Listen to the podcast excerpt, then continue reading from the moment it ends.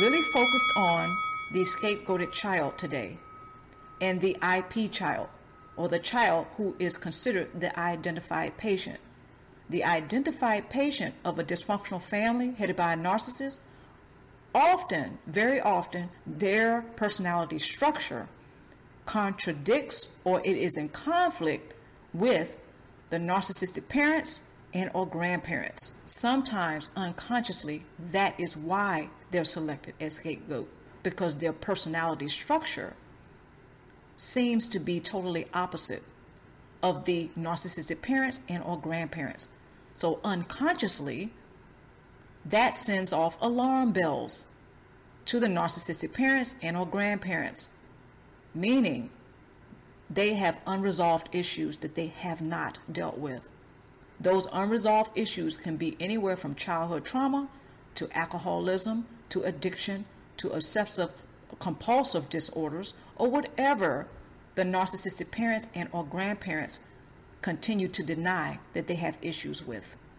The identified patient, which is the scapegoated child, often alerts unconsciously or subconsciously those narcissistic grandparents and or grandparents that something is not quite right and they need to deal with it.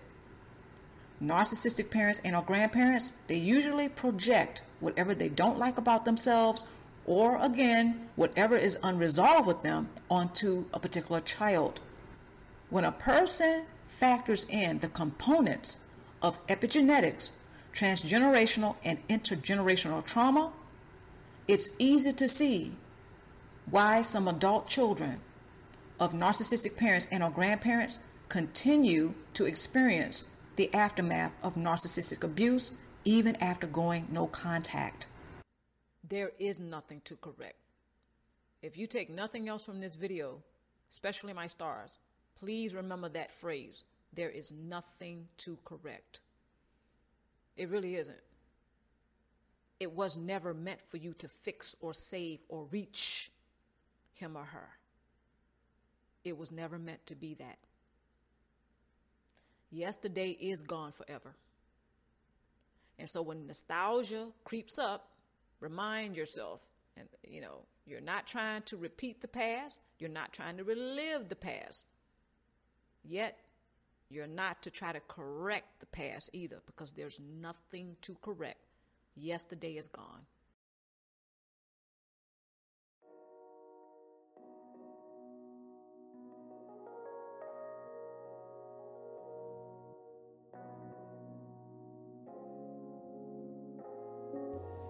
All right, so consider what influences you to be uncomfortable with being yourself. So, okay, this is part two getting to the root cause of fearing your voice. Okay, because sometimes when we're in narcissist relationships, okay, let's just face it, a person can become accustomed to not using their voice. Therefore, they may even have an identity crisis. They may not really be certain about who they are. Well, especially outside of the narcissist relationship when you're inside of the when you're actively having a narcissist relationship and i'm speaking from experience you can get lost in the sauce. It's hard to remember sometimes who you are. Sometimes it's hard to even want to find out. You may not be in the mood to find out because you're dealing with sadness. You're dealing with anger. Then you may not want to manage your anger. Some people don't you know they talk about it they use their voice, but then a lot of people start believing the narcissist instead of them. Okay? So some people, they may just give up, unfortunately, and they may just drown out in the background of a narcissist relationship. They may dwarf in a narcissist relationship. They may even start to just uh, not use their voice at all. So they're silent. So then it's kind of like they are a phantom ghost in a relationship. They're a ghost or they're a phantom or they are somebody who disappears in the relationship. And the narcissist, unfortunately, they see that as a gain for them. Okay, because now they can do whatever they feel they can do whatever they want. They already have a strong sense of entitlement. So when you fear using your own voice, unfortunately, it works to the advantage of the narcissist. Okay, so fear, so getting down to the root cause of uh, fearing using your own voice.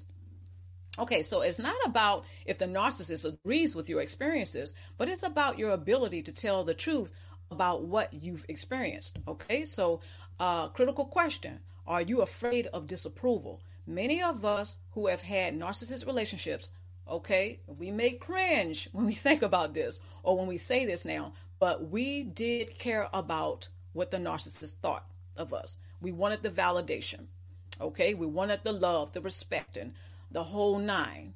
Okay? So, uh, as far as like disapproval from the narcissist, sometimes this, this can be really a thing that is so, so painful that we just, we can't really fathom. And then, I'm just speaking in general here. You know, this may not resonate with you, but when a person is in a narcissist relationship, believe it or not, okay, for those who may be trying to learn about what it's like to be in a narcissist relationship, a person can be so fixated on pleasing the narcissist that they will sacrifice themselves. Okay, and this goes right into not using their voice. Okay, just you know, just experiencing that relationship, but not being vocal about what they're experiencing. And not only that, not even defending themselves against the narcissist. So if the narcissist says or does something, they don't want to um, hurt the narcissist. They don't want to step on the narcissist's toes. So instead, they will walk on eggshells. They will, you know, they will just swallow back whatever they were going to say. They may feel that anger. It might be right in the, you know, right in their throat, or it might be in the pit of their stomach, and it wants to come up. But that person is not saying anything. They're just hurting. They're angry. Okay, so that's where the mismanaged anger can come in. Because over time, that can happen. That anger can just build up and if you're not vocal about what you're experiencing, in other words, you're not expressing it, what's going to happen? It's going to come out in one way or another. Okay? So when a person is in a narcissist relationship, what often happens is that he or she is so consumed by that relationship, in other words, getting lost in the sauce, that they not only not have a voice don't have a voice but they don't have an identity so it's kind of like they're they're fixated on the narcissist it's kind of like they may have an obsessive uh, personality. Unfortunately, some people do end up developing an obsessive personality. But some people who don't normally have that, they may look that way to onlookers or people on the outside looking in, which also may uh, discourage him or her from using their voice because they're embarrassed or they're ashamed. Okay, they're in a narcissist relationship very often the narcissist will project their shame onto others that they're getting supply from. That's part of the source supply. Just being able to throw things off, you know, on the people and not really deal with their own stuff. In other words, a person who is a narcissistic personality, instead of them looking in the mirror and facing themselves and dealing with whatever they're, you know, going through or whatever is unresolved from their past, they will just project it onto other people. And so what may happen is that other person who's on the receiving end, they not only may not use their voice, but they're going to perhaps feel shame. They're going to feel embarrassed. They're going to feel it's it's kind of eerie when you think about it. It's it's almost like they're feeling what the narcissist has uh, just blocked off. So the shame, the embarrassment, the guilt that the narcissist may normally feel is being thrown off onto somebody else.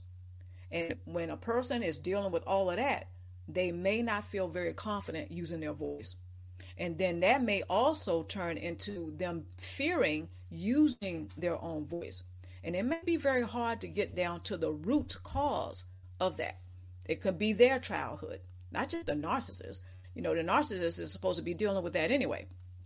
But a person who's on the receiving end or who is in a narcissistic relationship with him or her, they may end up not using their voice at all. And then they may not know why they fear using their voice. It may be social anxiety. It may be because when they were a child, they were timid. And it could be a lot of things. It could be because they have a history of being abused uh, while growing up. It could be all it can be all kinds of things. But one of the things that I have found is when a person finds the root cause of something, that can be very powerful because they will know how to deal with it. It's kind of like I, I usually say once you know how you got into the narcissist relationship, you'll know how to get out. Same thing. If you know the root cause of something, and this is what I've learned. Okay, so I'm just sharing. I've learned that once you know the root cause of something, you can better know how to to handle it or to resolve it altogether. You know, another thing that I often say is when you become your best problem solver, but not your only problem solver, that's very powerful. That goes right into not being afraid to use your voice. How can someone help you if you're being silent? But if you use your voice and you ask for help, then you are a person at that time who is becoming their best problem solver, not their only problem solver. And that ties right into seeking wise counsel. The key word being wise. Some people, you just never know. You start talking, somebody can perhaps help you. And I'm sharing this from experience. Because when I first learned about the narcissistic stuff, I didn't want to talk about it at all. Okay? There's other things that I've experienced in my past. I didn't want to talk about it. And I didn't talk about it for a while. But when I started to use my voice, an amazing thing happened. And that was other people were willing to help me. Not everybody, but there were certain people that were willing to help me. Now, I would not have experienced that if I did not learn how to use my voice, if I wasn't even interested in at least trying to use my voice.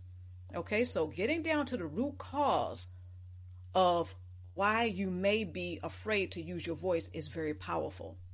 Now, you know, when a person may uh, say they may uh, go ahead and they may confront, well, that's not the right word.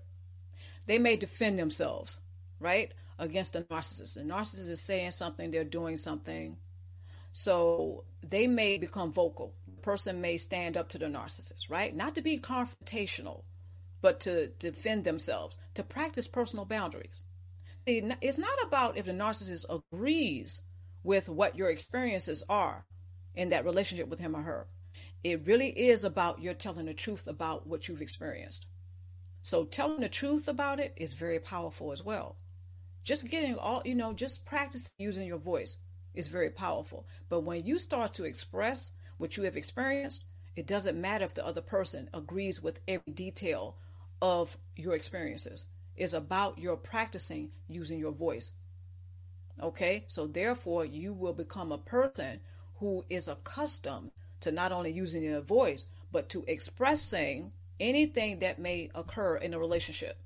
You may have a best friend and they may have um, say for instance they have neglected to they neglected to tell you something that was very important you know maybe you were up for a project right and that was a very important project. And it could have made you some more money right? Or you're in business or something. And you were counting on your best friend to tell to give you a piece of information. But they failed okay? So you may feel some kind of way about it right? So what do you do? Do you keep it to yourself or do you become vocal about it? See, if you become vocal about it, that's your that's that's a way that you can express who you are. Okay, I don't want to jump ahead, right? But when you start practicing using your voice, you're actually teaching people uh, more about yourself. People, you're opening yourself up to being known, not just to know somebody else. Okay, so unfortunately, with narcissists, it's not like that. It doesn't go down that way. First of all, they're not interested in the connection. They want the control. So they don't care about who you are. so that kind of goes hand in hand with being silent. They prefer you quiet and just to take it. Just sit, you know, just shut up and sit down and take it. Right? So the narcissist, they don't care about who you are. They don't care where you've been, where you're going. Just as long as it supplies them, that's all they care about right? So when you get down to the root of why you may be afraid of using your own voice, again, it's very powerful. So never mind, you know, if you confront your narcissist about something, or, you know, I, I was saying that that's not a good word, confront, because that may sound like you're trying to, you know, go head to head with them. And I wouldn't advocate that. I don't suggest that. I don't advise that. Uh, but, you know, if you are defending yourself, right, you're just expressing what you're experiencing in that relationship to the narcissist, it doesn't matter if they agree with you or not. It doesn't matter if they if they trust you or not. Because a lot of narcissists they don't trust anybody anyway. A lot of people have trust issues. Okay, you don't have to be a narcissist to have trust issues, but we're just we're talking about the narcissist right now. How they make it very difficult to even connect in a relationship, which that also can influence a person not to you know want to talk about it very much because they're hurting, they're angry. You know, maybe their uh, self-esteem, maybe their um, confidence is taking a hit because they have been repeatedly let down. They've been repeatedly put down by the narcissist. Okay, because it, it tends to go hand in hand, you know, double. The narcissist is putting you down, but then what comes right behind it is that they will let you down. Okay, so on one hand they're insulting, and on the other hand, it's like they're, you know, they're thumbing their nose at you, they're making fun of you because they may think that you're a weak person okay, because you're still in the relationship with him or her, and they feel like they're getting away with all kinds of shenanigans, right? So again, they don't look at the aftermath. They don't look at the consequences of obtaining and maintaining narcissistic supply. They often salivate over the rewards of what they think they're going to get by having a narcissist relationship. But they usually have several narcissist relationships. But narcissists, they don't do healthy relationships anyway. They tend to do toxic relationships or relationships whereas there's not any personal boundaries being practiced, which is another, again, another thing about using the voice. When you use your voice and when you're vocal about what you don't like, what you like, you know, in the relationship, when you're vocal, when you're expressing what you're experiencing, that's another way of what? Practicing personal boundaries. That is also another way of practicing mindfulness because you're being mindful of where the narciss- what the narcissist is doing, where they are in the relationship, or where you stand with him or her, how you're experiencing. It's just mindfulness. You're aware of what's going on. You don't. You're not going to know everything, of course, but when you are aware of where you are in your own life, instead of trying to please the narcissist, that's very powerful. You know, because you get to the point where you don't care about where you stand with him or her because you know where they stand with you. How about that one? Right? When you know where the narcissist stands with you, that's another way of expressing what you're experiencing because you really don't have to say anything. It's in your deeds, it's in your actions. And the narcissist probably won't even care about, you know, they may not even notice that you are very clear. You're crystal clear on where they stand with you. You're not worried about where you stand with them. See how that works? It's very powerful. So, getting down to the root cause, right, of why you may be fearing using your voice goes hand in hand with your fear of disapproval from a narcissist. Do you want to please them so much that you will, you know, just just swallow back what you want to say? Not saying being confrontational, right? Because a person could be diplomatic about when they don't like something, right? They can they can they can express what they don't like, right, without putting anybody on a defense. But narcissists tend to act like they offend they are offended a lot, right? That's another trick. You know, they act like they offended. And that's all to get you to what? Dwarf in the relationship. Be quiet. Just take it. Right? all right. So, are you afraid of disapproval?